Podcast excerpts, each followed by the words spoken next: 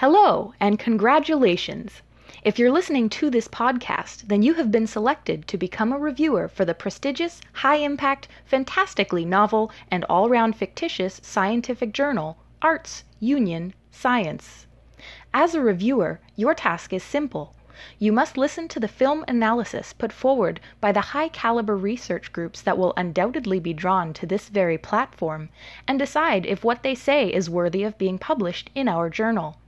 We have no doubt that Nobel and Pulitzer Prize winners alike will come crawling out of the woodwork to present their opinions on movies for your scrutiny. The research groups will be comprised of a first author, the person responsible for the bulk of the analysis, and a corresponding author, the person responsible for organizing and funding the analysis. Let's hear from one such corresponding author now.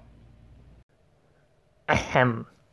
To whom this may concern, my name is Tyler Vance. I am a postdoctoral researcher at the University of Toronto with a PhD in biochemistry. There's a lot of words right there, and they're all designed to be impressive sounding. But boiled down, all that really means is that it is my job to propose and test different models of how the world works, and then organize these findings into a concise, digestible story for other scientists and the public to take in. It's this last part that overlaps heavily with my favorite pastime film. Movies and science papers are not really that different or so I tell myself. They are both vehicles for transferring the ideas from the minds of the creator into the minds of the awaiting audience. They both must build up evidence to support the ideas they are pushing, and they can both be undone by missteps in logic, narrative flow, or presentation. My combined passion for science and movies has led me to my submission to the Arts Union Science Journal. It is our understanding that this journal has two main aims.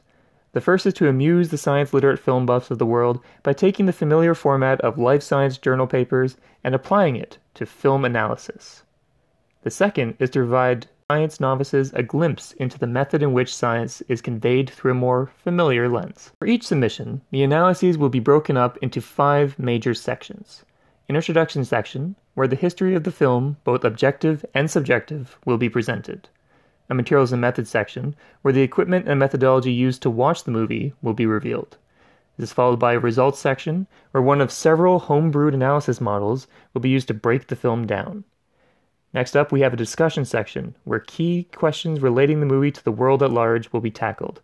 And finally, a conclusion section where the findings will be summarized and a final rating using the appropriate positive and negative controls will be revealed. My research group and I hope that you find our submissions to the Arts Union Science Journal on par with the quality research the journal is intending to attract. Sincerely, Tyler Vance, corresponding author. Delightful. I'm sure the more famous corresponding authors will be attracting will have far less annoying voices. So join us every two weeks for submissions to the Arts Union Science Journal.